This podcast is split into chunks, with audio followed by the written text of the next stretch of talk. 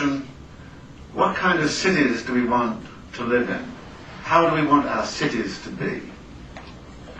Cannot be divorced from the question of what kind of people we want to be. What kind of humanity we wish to create amongst ourselves and how we want to create it. And it is that mutual constitution of the city and who we are and what we are that is something which is, I think, again, very important to reflect upon.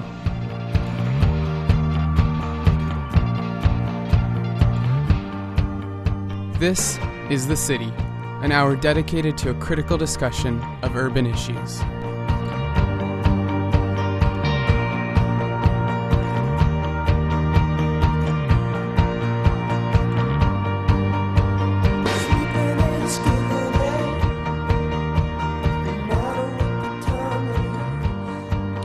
And welcome to the program here on CITR 101.9 FM, CITR.ca, syndicated on CJSF 90.1 FM, and that's CJSF.ca. And it's also available as a podcast at thecityfm.org. And I'm your host, Andy Longhurst, uh, here for the next hour. What are the local solutions to addressing affordable housing, homelessness, and mental health? And what are the gender dimensions to these issues? We'll be exploring these issues in a Vancouver context with four speakers uh, who bring considerable experience, knowledge, and insight into providing safe, adequate, affordable, and gender inclusive housing. This is The City, an hour dedicated to critical urban discussions. Stay with us.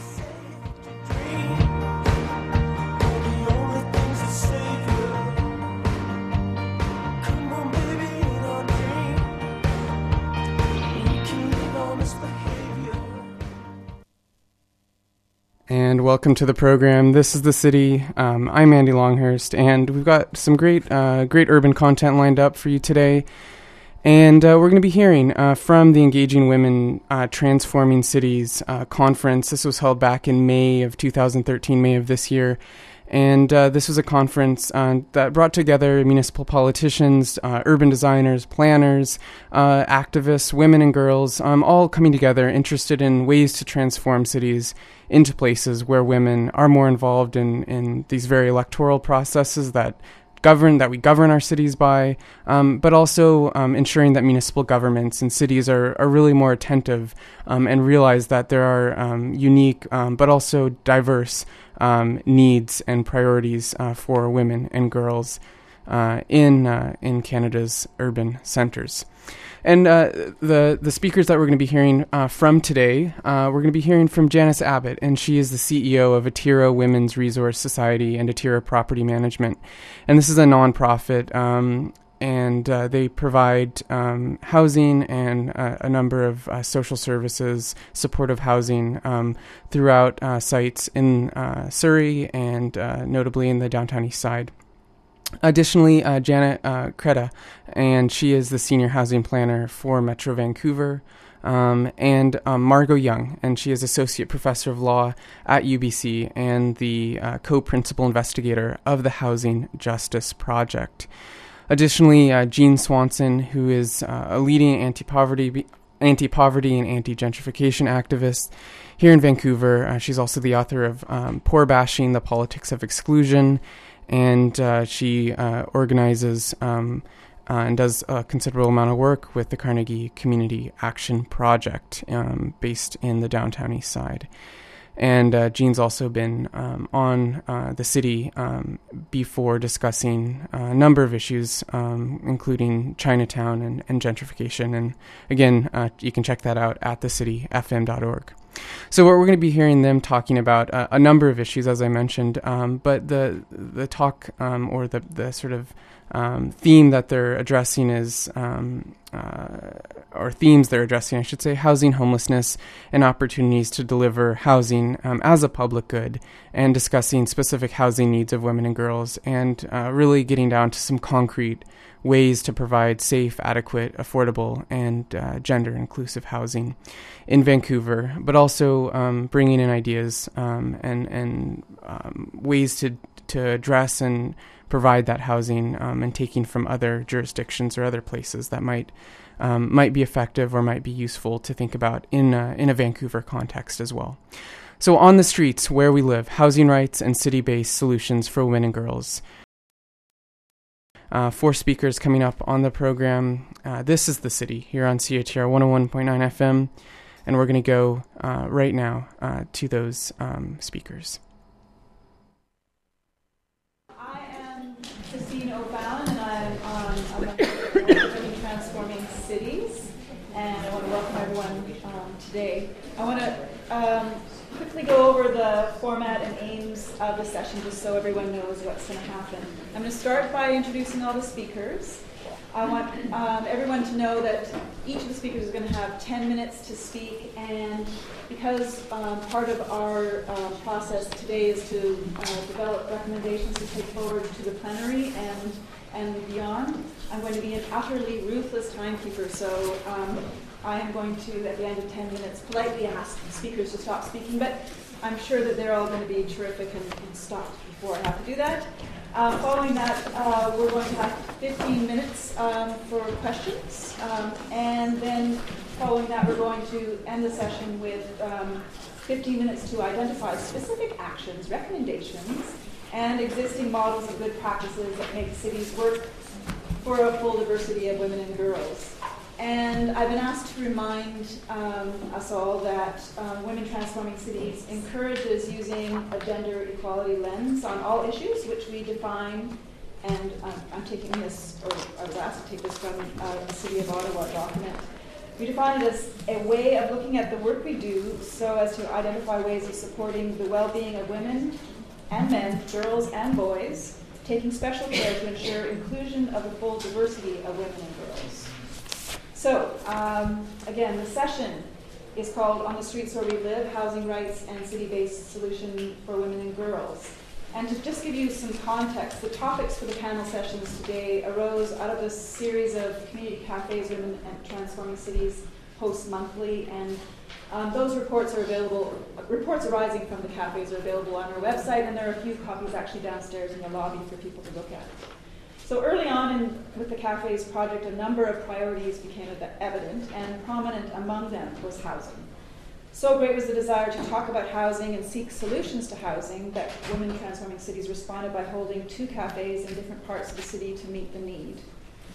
As many of us know, participation in the labor market, wage discrimination, race discrimination, the feminization of poverty, family configuration, and education are all factors that impact housing opportunities specifically for women in cities.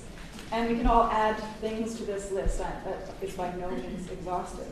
And beyond these um, is the gendered nature of housing processes themselves. So the speakers um, you see before you have a wealth of knowledge and experience in housing issues, and without further ado, I'm going to introduce them to you in the order um, in which they're going to speak. Um, first, we have um, Janet Kreda. I'm going to raise her hand so people know who you are. Um, she is the senior housing planner for Metro Vancouver.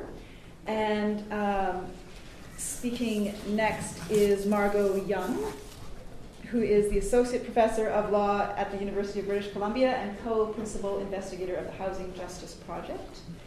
And um, next is Janice Abbott, who's here, um, who is CEO of Atira Women's Resource Society and Atira Property Management Inc. And um, rounding off the panel is uh, Jean Swanson, who is a leading anti poverty, anti gentrification activist.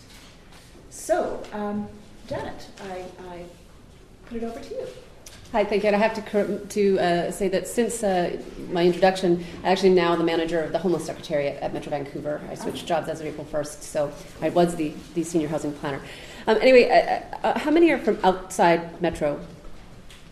So there's a few of you. Okay, just Metro Vancouver. I work at Metro Vancouver. It's a region of 22 municipalities, one Treaty First Nation, about 2.3 million people.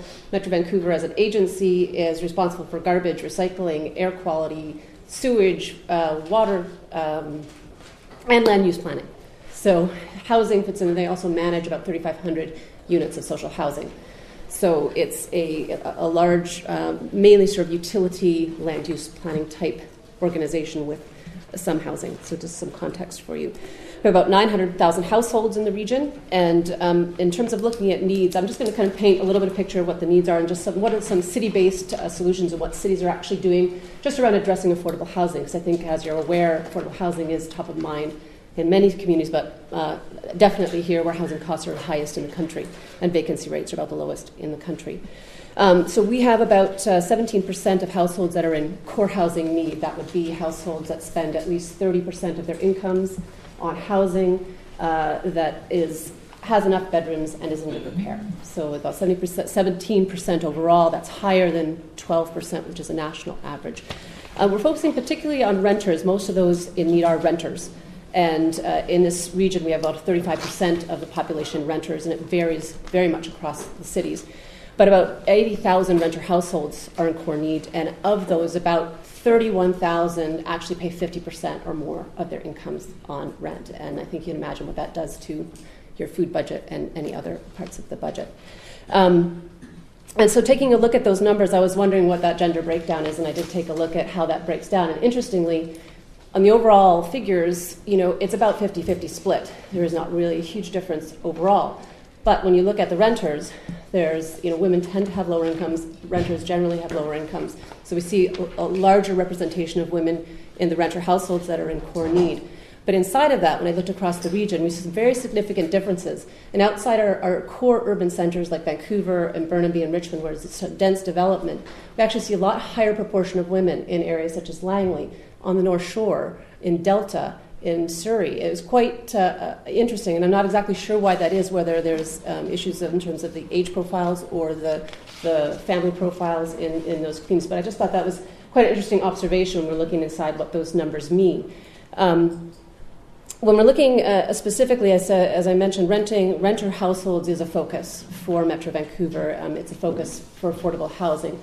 Um, reason, one of the main reasons is that you know we used to see a lot of rental being built, and when we look at the demand, we see about we need about 6,500 rental units in this region to sort of keep pace with demand. A lot of those are on the affordable side, and um, you know we used to see thousands of units being built both in social housing and rental housing, but in the past decades and most recently, we're struggling to get a thousand rental units on the ground. Um, so we've been taking a strong focus on, on how what municipalities can do and what we can do as a region to, to work, and, and a lot has been going on in that focus on rental housing. But like I said, we don't have these big tools uh, that we used to have, which is federal and provincial investment um, to, and tax incentives to get the rental housing and the social housing on the ground.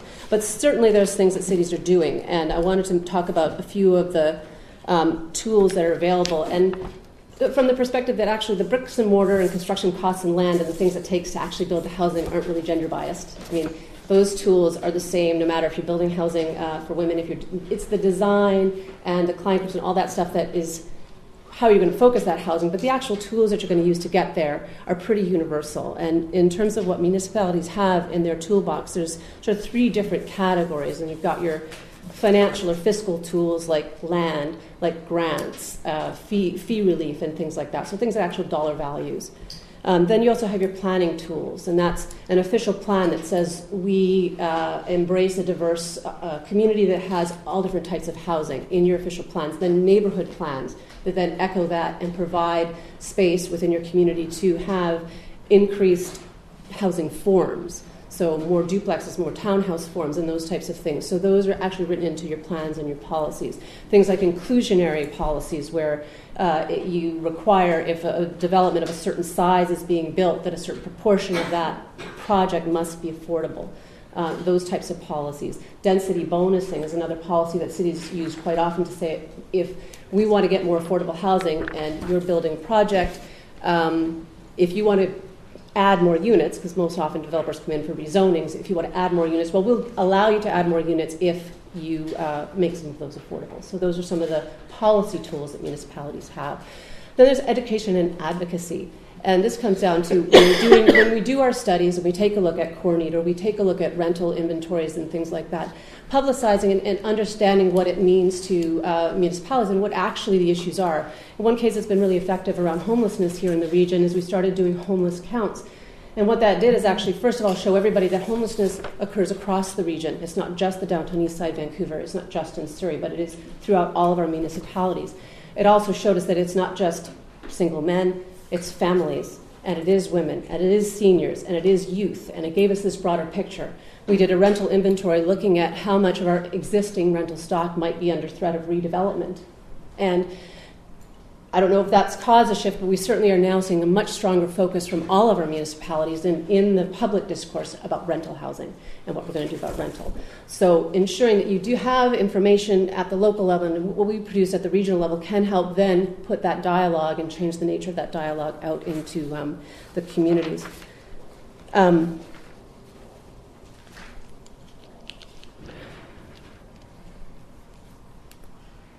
So, one of the other things I was looking at in terms of um, policy I wanted to mention is the region now requires um, all municipalities to develop housing action plans.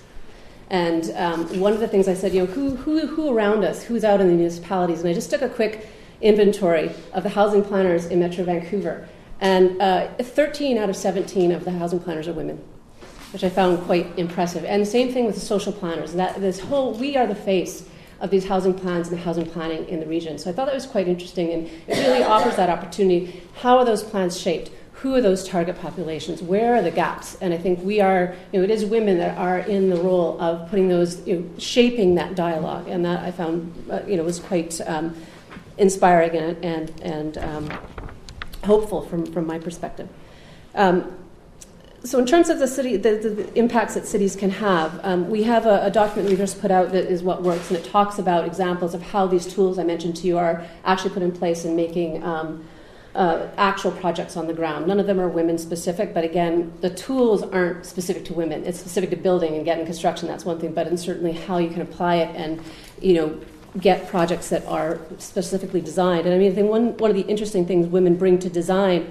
Um, in social housing, we do have an all-woman building because I think BC Housing identified that you know that one of the vulnerable populations was women between the ages of 45 and 60. So now we manage a, an all-women's project. So that's where we can have that kind of impact, and we see another thing about design, where you know we were talking to women who live in metro housing uh, projects, and they said, "Well, how come you don't use the kitchen, or how come you're not cooking meals?" Well, because I can't see my kids from the kitchen. And again, that's where women have that role in creating and how we create the actual housing on the ground. So I just wanted to close with a couple of pieces of work that Metro is doing. Um, again, that impacts women and families and how uh, women and families are shaping our urban centers. So we're taking a look at the demographic trends in our urban centers over the last two decades and looking forward as to what's happening with families with children and also with seniors because we know that a huge proportion of that senior population is actually women and what that means for housing and what that means for transportation. And this will be really instructive about how our urban centers are changing, what the needs in those urban centers are around housing, and the need for family housing in urban centers. And another thing that's uh, emerging is uh, the connection between housing and transportation, where the housing is located. And I think what women and what, uh, what we've brought to the profession a lot is a change in the dialogue about transportation planning and trip generation. We're talking about building complete communities. We're talking about building walkable communities. And it's really important not only what the housing is, but where that housing is located. So Metro is working on um, ensuring that we have a strong connection in sustainability, housing, transportation. Same thing around age friendly and age accessible cities. Just wanted to put a plug in that every mom knows that a, uh, wherever you can roll a wheelchair, you can also push a stroller. Um, and my one final, I know in my last minute, but in terms of, um, I wanted to mention just a little thing, and I don't know where it fits in, but it's also about um, women in the workplace. And I think because we are in these positions, we're also changing the workplace to make the workplace more accommodating to uh, flexible schedules. And I don't know how that fits into the housing and the women transforming cities discussion, but I mean, I think it's important in how we work because I think women are taking on that role as well as changing that environment that we work in. Thank you.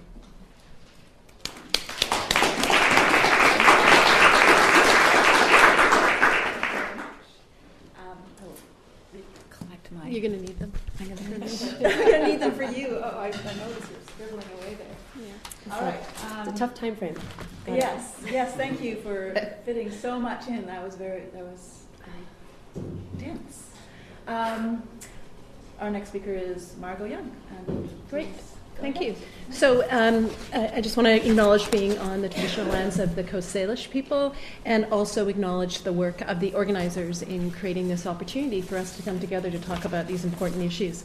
As uh, my introduction stated, I'm co investigator in a project called Housing Justice Canada, and it's a focus on housing in Vancouver that looks at three distinct trajectories of activity legal, community, and policy. And the idea is to coordinate activities across these three channels to get a kind of synergy towards affecting um, forms of change around the way housing is currently dealt with in the city of Vancouver. And, and I want to talk a bit back up from specific aspects of this project and talk about three discrete but I think importantly connected observations about analysis of housing for women in Vancouver. And specifically, I want to talk about the notion of invisibility, the notion of framing, and also the notion of focus or scale. And then I'm going to end up by bringing them together with the concept of uh, the right to the city and the way in which that has uh, promising.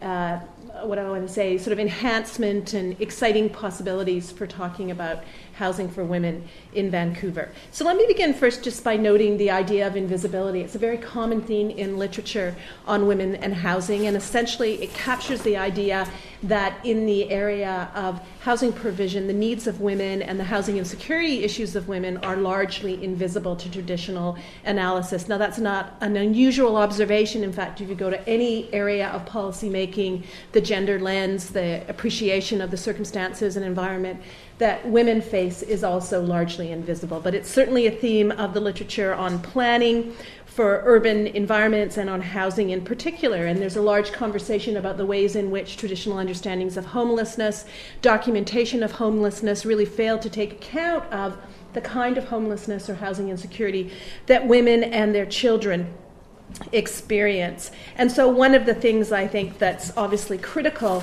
to this conversation is to explore the actual circumstances, the environments, and the complexities of the kind, kind of housing and security issues that women across Canada, but, but for this context of our project in Vancouver specifically face. The other piece, I think, of this conversation around invisibility is recognizing that there is an iceberg effect at play. You know, the iceberg's a common metaphor for housing insecurity. You have the visible tip being the homeless, There's the street. illustration of it in that pamphlet they all have. Okay, in the pamphlet you have, there's an iceberg there. There's also, I think, um, an iceberg image that's useful for thinking about women's experience with uh, housing insecurity, and that is to say that housing insecurity or homelessness, given a more enhanced encompassing feminist definition, is the tip of a larger iceberg of the social justice problems that women face. There are many determinants of homelessness, of housing insecurity for women around social assistance rates, childcare availability, transportation, and those sorts of things that are actually a key piece as well of thinking about how to address the immediate problem of adequate housing for women. And so part of the invisibility is not just that we don't have popular and well trod understandings of housing issues as women face them, but we also need to pull into the conversation these other less uh, targeted determinants of women's housing, like their po- women's disproportionate poverty, childcare provision, and so on. So it's indeed a very complex conversation about social justice that you need to have in order to deal with even uh, sort of one aspect of this picture, the aspect of housing insecurity. The other concept I want to introduce, the second one, is the idea of framing. And, and Tiffany talked a bit about this in her presentation today. And I think it's really quite critical to approaching these problems to be self conscious about how we're framing what's at issue. So, of course, framing is a popular device to capture the way in which we code or parse out problems, what our reference points are, what we make visible, what we leave invisible, what we question, what we assume. And, and indeed, the dominant frame now is one of neoliberalism and neoliberal forms of governance, governance in which there's a focus on the responsible, uh, self authoring individual, an idea of the marketization of all realms of life, understanding this sort of uh, self choosing, self willing, self creating individual to be the metric of uh, social organization and the way in which neoliberal forms of government deflect attention from central government state remedies to privatized uh, community groups or other forms of local, really, in some ways, um, uh, underfunded and de authoritized forms of. Uh, of community local responsibility, the sort of P3 development, for example, that kind of neoliberal localization. And opposing this, I would argue the justice framework and a feminist justice framework is the appropriate one. And importantly, a piece of this, I think, for making traction in the area of women's rights to adequate housing is to focus on the notion of rights and what that brings into the conversation. Not a great fan of the sort of abstract idea of rights. It comes out of a very individualistic classical liberal tradition, but it has some important features when you bring it into a social justice context that I think are critical. It uh, encodes the notion of government responsibility that it's not a private resolution of issues, but we look to the state to resolve. The idea of accountability and transparency, of accountability mechanisms, of ways of claiming and demanding and accounting for failures in rights provision. It's an idea of entitlement and not charity. So the assumption that this will be provided as opposed to it remaining optional or market uh, driven. And then also, importantly, there's this idea of a kind of substantive realization that I would say the feminist context brings to the idea of rights. And so the feminist concept, of course, uh, enforces the idea of recognition that we're all marked by social divisions, that social divisions uh, deliver or parcel out different packages of privilege and disadvantage or marginalization, inclusion and exclusion, and that gender is an important dynamic, but it's also an important um, value that intersects with other social divisions as well. And the idea of respect for difference and indeed valuing difference, I think, is an important piece of that picture. That brings me to the last piece in my remaining three minutes, um, which is just to talk about the importance of the focus or scale of analysis. And we already get this because we're here at a conference about cities. But I just wanted to note the, the sort of um, importance of the fact that cities are increasingly getting a kind of resurgence importance in social judge, judgment, judge, justice struggles. So they're key geographical sites, in the word of one theorist. They're key sites of the delivery and the playing out of these new modes of neoliberal governance, and they're also key sites for understanding resistance against and the complexities and tensions of large cities also raise opportunities for ways to see beyond current forms of uh, liberal, neoliberal ordering. And I, I, just mentioned a really interesting study by a woman called Leslie Kern, who's a Toronto academic. She looks at the sale and the marketing of condominiums in Toronto and talks about how the development industry has a role in the neoliberal construction of women's own understandings of their citizenship in the city and how women are coming to see themselves as urban citizens through their consumption, their home ownership, and how urban space construction is feeding into what is really not a very feminist or liberatory pattern pattern of understanding female women's agenda uh, agency. So cities are really a strategic terrain and it's incredibly important to be having the kinds of conversations that we're having now. And there's a large discussion in feminist citizenship literature about really the importance of focusing on cities. As one male theorist says, it's, it's the point at which the rubber of the personal hits the ground of the societal, the intersection of everyday life with the socially created systemic world around us. So, it, again, just to say um, that they're a key piece of this, this social justice conversation, and in particular, to tie it back into my first point in my last minute about um, the, the notion of rights is an important recognition in this conversation about how rights have a spatial configuration. And so I'm a constitutional not a lawyer, but an academic, legal academic. And one of the things I'm working on is how rights in our Charter of Rights and Freedoms actually, for disempowered groups, really have impact and, and bear on how we organize space in our cities. So the spatialization of rights is also another important piece of this conversation, and that spatialization takes place in the urban environment, which brings me to my last point, which I think pulls all these three notions of invisibility, of uh, framing, and um, of the local into a kind of focus is this conversation that's bubbling around for some time now about the notion of the right to the city. It's not a very well articulated conversation, it's not spelled out, but it has a kind of, uh, I think, excitement about it that we make ourselves and we realize our citizenship through the spaces that we build, the built patterns, the forms of use that we allow to happen in our cities, the balance of public private, and so on. And before Christine has to step in and interrupt me, I'm going to um, please stop and, and say that, uh, uh, that I'm done.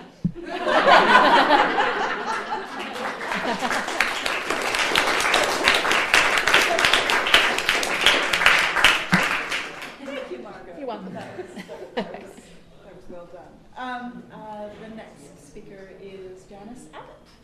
And I just want to felt I, I felt guilty. Oh, yeah, how about- Well, so you should. And you just up a minute of your time. No, I haven't pressed the button. Um, so uh, I'm going to use up another two seconds of my time by acknowledging that I cracked my tailbone the other day. So if I'm I'm squirmy, and that's just the way it is. It's got nothing to do with what's being said. Um, I work for an organization called uh, Atira Women's Resource Society. We're a women's anti-violence organization, and um, and uh, we manifest our mission primarily through housing. So we provide a variety of different kinds of housing for women and children, and for women only in uh, White Rock, Surrey, South Surrey, um, Burnaby, and in Vancouver, primarily in the downtown east side of Vancouver. Um, there are three things that kind of um, uh, describe us. We are feminist identified, we work within an anti oppression framework, and we work within a harm reduction or practice. So, those sort of three things that drive what we do. We house about, um, on any given day, probably somewhere between 800 and 1,000 women across the lower mainland. Um, most of our housing is transitional, so women, uh, women who are fleeing violence. And um, a number of years ago, we really broadened our definition of what fleeing violence means. So it doesn't have to be an, an immediate flight from violence. It could also be um, someone who needs support around a historical experience of violence, so something that happened to them a number of years ago, but it's impacting them at this particular moment in their lives. Um, so we house women who, like I say, women, uh, women with children, women who are single, lots of women whose children are in care.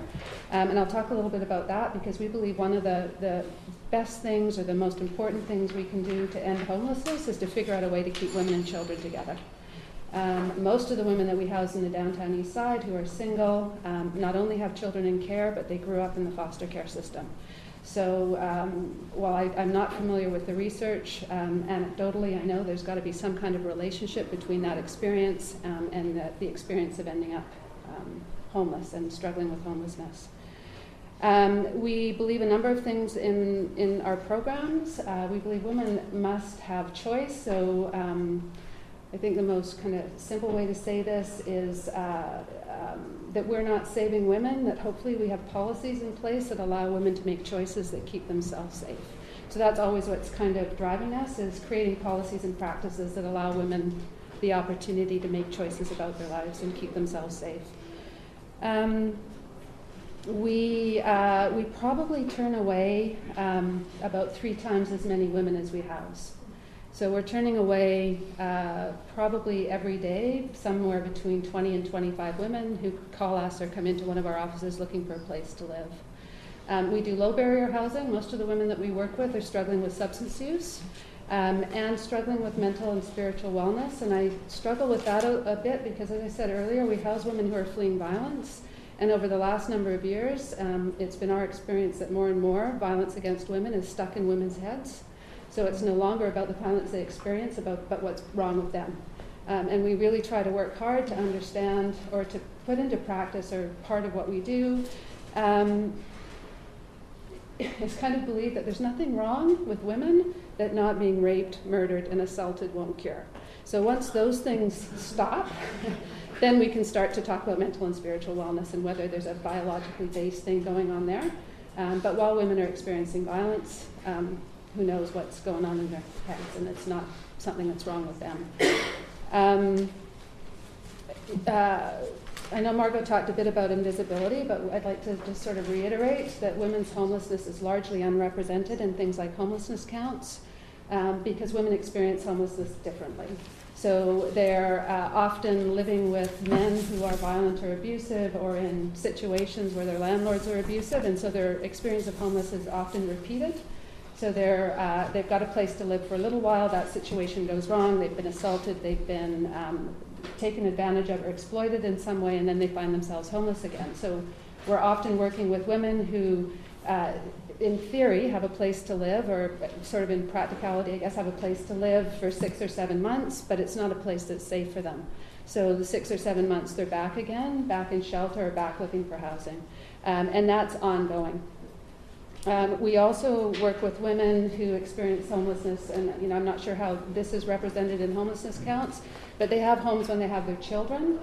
Um, then their children are apprehended, and then they're homeless um, because they either can't afford to pay the rent, um, or their uh, or their income assistance or their shelter allowances um, dropped because their children are no longer living with them my five minutes. Um, so that's another thing that doesn't get represented. And women, you know, if the homeless count happens when women are in a place where they're living and not when they're not, it's sort of in the not in the in between place. That's how women end up getting underrepresented in the homelessness count. So I think that there's uh, far more women who are homeless or at risk of homelessness um, than is ever um, ever uh, reported. Mm-hmm. So uh, I want to talk a little bit about the notion of keeping women and children together, um, finding ways to support families instead of to support the foster care system. As I said earlier, probably uh, uh, probably 90, um, anecdotally, I would say 90 uh, or more percent of the women that we're housing who are single and in the downtown east side grew up in the foster care system. And that's not to say that their foster parents were necessarily bad or evil. It's to say that the um, that, the experience of being taken away from your siblings and your mom and your family and the places that you know is something that many women um, never reconcile or it takes them a long time to reconcile. So if we can find, and, and then the experience after that of losing your own children. So we have many women who um, have, you know, anywhere between three and eight or 12 kids who are in foster care um, and continue to get pregnant because they're forever trying to fill that gap or that hole or that loss or to fill that grief. Um, and it, it's just an on, ongoing cycle. Um, and so, if we can find a way, I think one of the, build more housing for women and children, um, and provide supports for women so that they're able to keep their children with them. Um, I think that would go a long way to ending homelessness uh, for women. Or it's, it's, an intergenerational or a longer term idea, but if we don't start now, we're going to continue to homeless women forever. Um, I think we also have to, again, really have a, a, a, look or a long, hard look at the, the medical model that's being sort of shoved down our throats. So we are forever being told that our women are mentally ill and they need to be medicated um, and they need to be watched and they need to be lived in, they need to live in housing where there's staff on 24 hours a day, seven days a week because they're unable to look after themselves. Um, this is the kind of housing that's being uh, championed, particularly in the city of Vancouver, but not only. Um, and we need to start looking at forms of housing that allow women to have purpose and influence over their space. Um, so, definitely supportive housing when they need it, but there's not enough housing um, that allows women to have agency over their lives. So, I'd like to see more of that kind of housing for women and, and housing where women can have their kids. Um, Atira, uh, one of the other things we do, which has been a little bit controversial, or a lot controversial, I guess, um, is we also allow women to have agency over their units. They pay rent in their units. Um, it means a lot of our women, uh, a lot of our women are engaged in street uh, level sex work, and they bring their dates into their units. Um, it's our belief that it's poverty um, poverty that uh, makes people watch them or pay attention to what they're doing. If you're paying $3,000 a month to live in a penthouse in the West End and doing this stuff, nobody's paying attention to who your visitors are. If you live in a single room accommodation hotel in the, van- in the downtown east side of Vancouver and your rent is 375 a month, everybody is paying attention to who your guests are. Um, and we want, again, it's back to that idea of wanting to create um, policies and practices that allow women the opportunity to make choices to keep themselves safe. So that's part of part of our uh, mandate. Um, so I, I, think I'll probably finish there. Okay.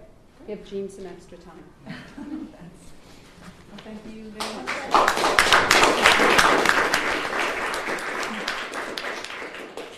Um, our, our final speaker. Um, Jean Swanson.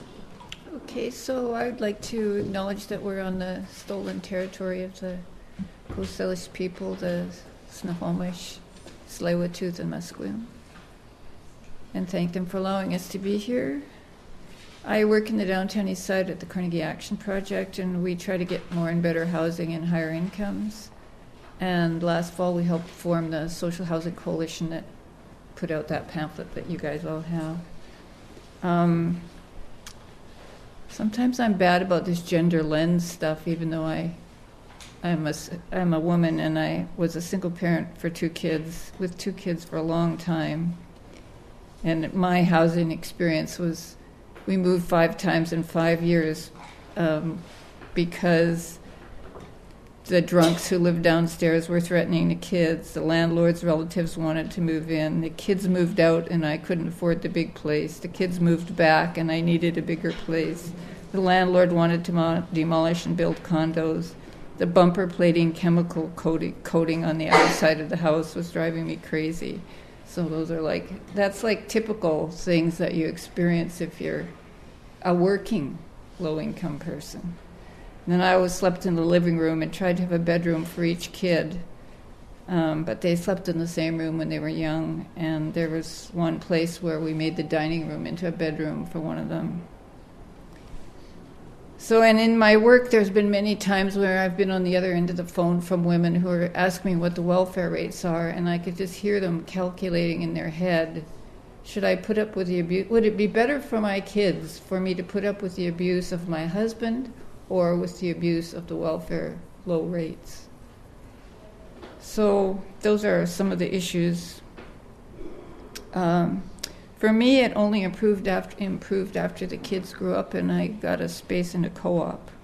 I've been nice and secure for 25 years. and um, so now I work in the downtown east side, and we have a housing crisis and an income ha- crisis. There's 850 homeless people who have been counted, and of course, there's all the hidden ones that Janice was talking about. There's 5,000 people living in SROs with no kitchen or bathroom. About 40% of downtown east side residents are women. Um, so for the ones that, that are in the SROs, it can be really, really dangerous. I mean, uh, because you have to go out to go to the bathroom. You have to go out of your room to go to the bathroom. You have to go out of your room to go to the kitchen. You have to go out of your room to go in and out of, of your room. Um, and the poverty crisis means that women are trying to is- exist on welfare, which is six ten a month. So they don't have enough money for rent or food, and uh, one or the other has to be sacrificed. It, and it means, like Janice was saying, that women often live with men just so they can live in a place, and uh, even though it's just 10 by 10. So you have a man and woman. We, when we did our hotel survey last year, we found 18 hotels were renting two people to a room, and sometimes they're charging them each 75, 375, 700 dollars for a 10 by 10 room. We, this is a recipe for violence against women. Um, even if you had a good relationship, it would be a recipe for violence. Um, so the solution for me is um, more social housing, and I think Women Transforming Cities has endorsed the demands of this social housing coalition. Um, and in the downtown east side, we need to uh, stop gentrification, which is pushing up rents and pushing people out. Last year, when we did our survey, we found out that rents went up in 426 rooms. They went up over to 425 or over, which means you basically can't afford them if you're on welfare. And so if you're a woman, that makes it bad too. Um, I just wanted to say a little bit about the this idea of three P's for housing. It drives me crazy. Um, I'm old enough to remember when we had virtually no homelessness. I, I was reading a Judy Graves article, and she said the same thing. How many of you can remember that when we had virtually no homelessness in Vancouver? It's because welfare rates were higher, it was easier to get on, and people could live in the SROs. And uh, there were vacancy rates. And now there have been a whole bunch of policy changes, and governments have stopped funding social housing. So we have the most expensive housing market in the world, second most expensive housing market in the world, and we have virtually no social housing program. The government keeps announcing and re-announcing the 14 sites, which right now it practically makes me barf whenever I hear that because there have been virtually no new announcements besides the 14 sites in Vancouver. And um, you guys, we cannot, or you women, we cannot give up on the idea of government funded social housing. If we do, we will have a perpetual housing crisis and perpetual homelessness. And we've got to fight like hell. Now, the next election coming up is federal. We've got to fight like hell for a national housing program. Um, I'll give you an example of what I think is going to happen with the three Ps if it keeps going. It's like the housing above the library in Strathcona. We fought for that. The city was buying library. We said, you should put housing above it. And they said no, no, and we brought a bunch of people to council, and finally the city manager said, well, maybe I can make this work. And she went out and she, to her credit, she put together a deal with a bunch of the Y and a bunch of charitable foundations, and they're going to build a supportive housing for women uh, for 20 units of supportive housing above the library. And guess what they're going to call it? Because we care. Because we care house. Because we care house. So imagine you're a kid or a woman living in this house, right? Unless we can get them to change that name, it's going to be awful. It'll be like the food bank of housing. This P3 stuff for housing is going to is going to turn housing into a situation like food banks, where people rely on charity for housing just like they rely on charity for food, and food banks don't begin to meet the need, and that kind of housing isn't going to meet the need. Uh, okay, good. What are three Ps for housing? Three Ps are like the city buys the land, the province maybe throws in a couple hundred thousand for planning or something, and then charities throw in a little bit of money, and then maybe the city gives a little density, makes the developer throw in a little bit of density bonus, gives them a higher density, so the developer throws in a unit or something. The most you can get is about one unit of social housing at welfare rate for 10 condos. That's the rate, but the ratio, the highest ratio you can get. Um, so it's in and in places like the downtown east side where they're talking about this 3P way, uh, stuff, it's going to wipe out a functioning low income community, which isn't to say the community is perfect and can't be improved. It definitely can be improved, particularly by having good social housing. But the idea that low income people would have a right to the city or a right to live in a place that developers want to make profit off of is pretty frightening to the media and governments and funders. In fact, just proposing this idea, I have never been so attacked so much in the last 40 years of activism. activism. So it's so I just wanted to show you the demands of the coalition. This is for the Social Housing Coalition. I think we're it, it has a fantastic website that Kathy Shimizu did. So go on the website and find out when our next meeting is. But the demand is to build 10,000 units a year in BC, and that demand is completely justified by the need. I mean, we might as well speak the truth about the need for housing, right? If we keep minimizing it like Vancouver City Council is doing, oh, we're getting all these homeless people off the street. Well, they're still homeless folks, they're still in shelters, they still don't have self contained people, self contained housing. You're minimizing the needs, you're not creating a public awareness of the demand. So we're trying to talk about what the real need is. And it's vulnerable people, oppressed people who are in the biggest need immigrants, women, people with disabilities. Um, and so I don't know. These I think these are really good uh, demands, and we've had over 50 groups have endorsed them, including Atira, I think, and you guys, Women Transforming Cities. So, yeah, and the, I agree totally with Janice about the medical model. It sucks people in the downtown east side are saying now that they don't like living in, being in all this medical stuff, and they want to be treated like human beings and not have people going into the rooms at all hours and stuff. And um, yeah, my fear is that unless we get our butts in gear and get a really strong campaign for a national social housing program, federal provincial housing program, that we are going to have see massive increases in uh, homelessness and poor housing for everybody.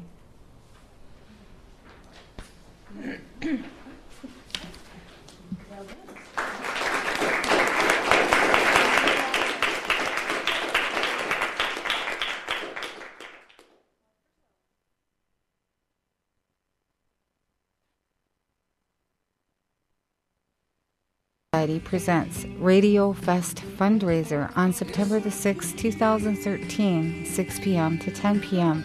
at the Radio Cafe, 101 Hastings Street in Vancouver on the corner of Columbia.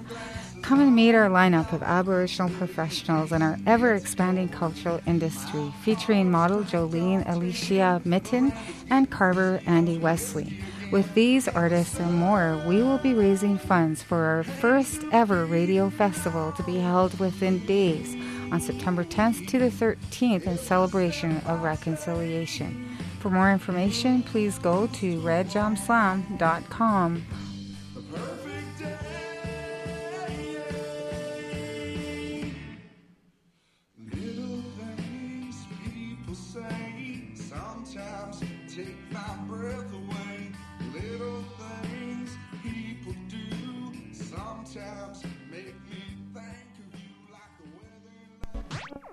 With the vast amount of changes happening in the world, it's almost impossible to get a clear picture of what's really going on. We are trapped within the logic of capitalism, leaving us unable to imagine what comes next. The extra environmentalist brings the perspectives of people who can see the whole picture and are ready for whatever comes our way. Tune in to the Extra Environmentalist every Wednesday from 2 to 3 p.m. on CITR 101.9 FM. This is the viewpoint that makes all places the same to you. And you're listening to The City here on CITR 101.9 FM, CITR.ca, syndicated on CJSF 90.1 FM, CJSF.ca, and available as a podcast at thecityfm.org. I'm Andy Longhurst. Uh, you've been hearing On the Streets, Where We Live, Housing Rights and City Based Solutions for Women and Girls. And that was a discussion uh, featuring uh, Janice Abbott of Atira Women's Resource Society, Janet Kreda, uh, manager of the Homeless Secretariat at, at Metro Vancouver, Margot Young, associate professor of law at UBC, and uh, a co-investigator of the Housing Justice Project, and Jean Swanson, anti-poverty, anti-gentrification activist and organizer with the Carnegie Community Action Project, and uh, uh, facilitated um, by Christine O'Fallon uh, from Women Transforming Cities. And that was from the May 30th, 2013 Engaging Women Transforming Cities uh, National Conference. We're going to end with a, a, short track from Fanshawe, uh, based out of uh, Vancouver here. And uh, we'll be back next week with more critical urban discussions. Thanks as always for tuning in and have a wonderful week.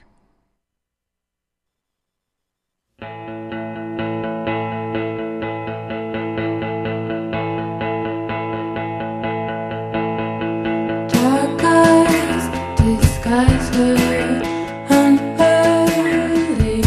rise a joy